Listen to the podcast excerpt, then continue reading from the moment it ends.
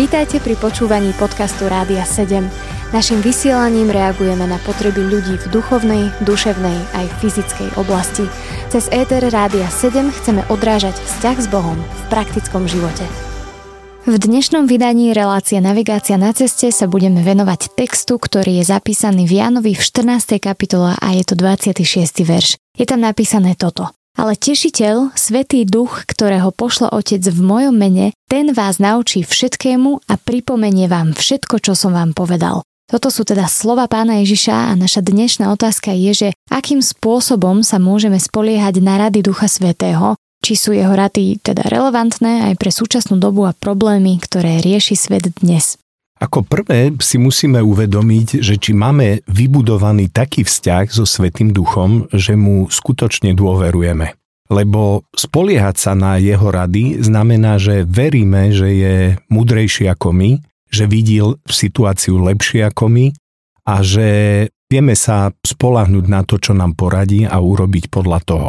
Toto je dôležité budovať takýto vzťah s Duchom Svätým, a byť poslušný Pánu Ježišovi, ktorý povedal, že tento tešiteľ, alebo môžeme použiť ešte originál grécke slovo parakletos, ktoré znamená radca, učiteľ, tešiteľ, pomocník, obhajca. Tieto všetky funkcie sú zahrnuté v tom slove parakletos a Svätý Duch toto všetko vie v našich životoch skutočne naplniť. Dôležité je to, aby sme mu verili, aby sme vedeli, že môžeme naozaj sa na ňo spoľahnúť a aby sme s dôverou sa na ňo obracali. Pretože pokiaľ voláme k Bohu len vtedy, keď už naozaj všetko zlyhalo a sme v totálnom zúfalstve a povieme, Bože, ak teraz ty mi nepomôžeš, tak už je neskoro, už mi nikto nepomôže, už všetko zlyhalo.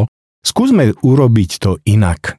A ja keď hovorím o tomto, tak tiež sa viem v tomto nájsť, že tiež idem najprv v svojej múdrosti, v svojej sile, v svojich schopnostiach a keď to zlyhá, tak potom sa obrátim na Svätého Ducha, ale priznám sa, že učím sa teraz robiť to naopak. Že hneď keď začínam nejakú činnosť, tak prosím pomocníka Svätého Ducha, aby mi pomohol.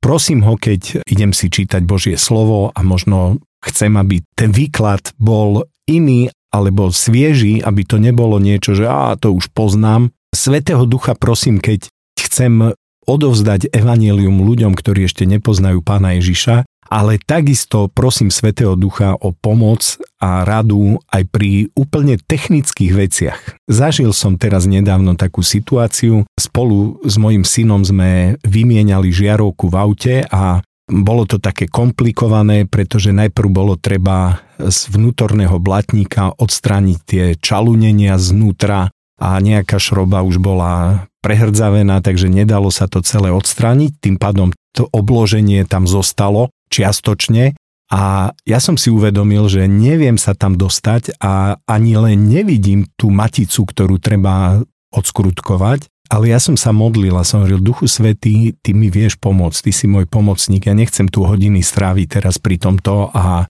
byť nervózny z toho.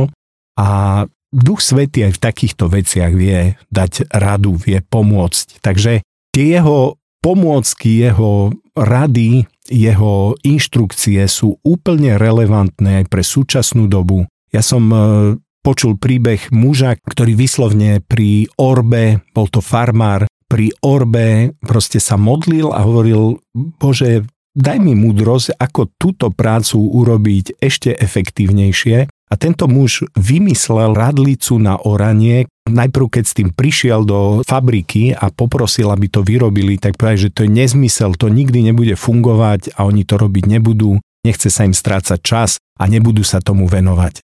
Ale on vedel, že prijal ten obraz tej radlice na modlitbe a že prosil Ducha Svätého o pomoc vtedy, tak jednoducho nedal sa odradiť a nakoniec proste, neviem, či sám dokonca to neurobil, alebo niekto mu pritom pomáhal.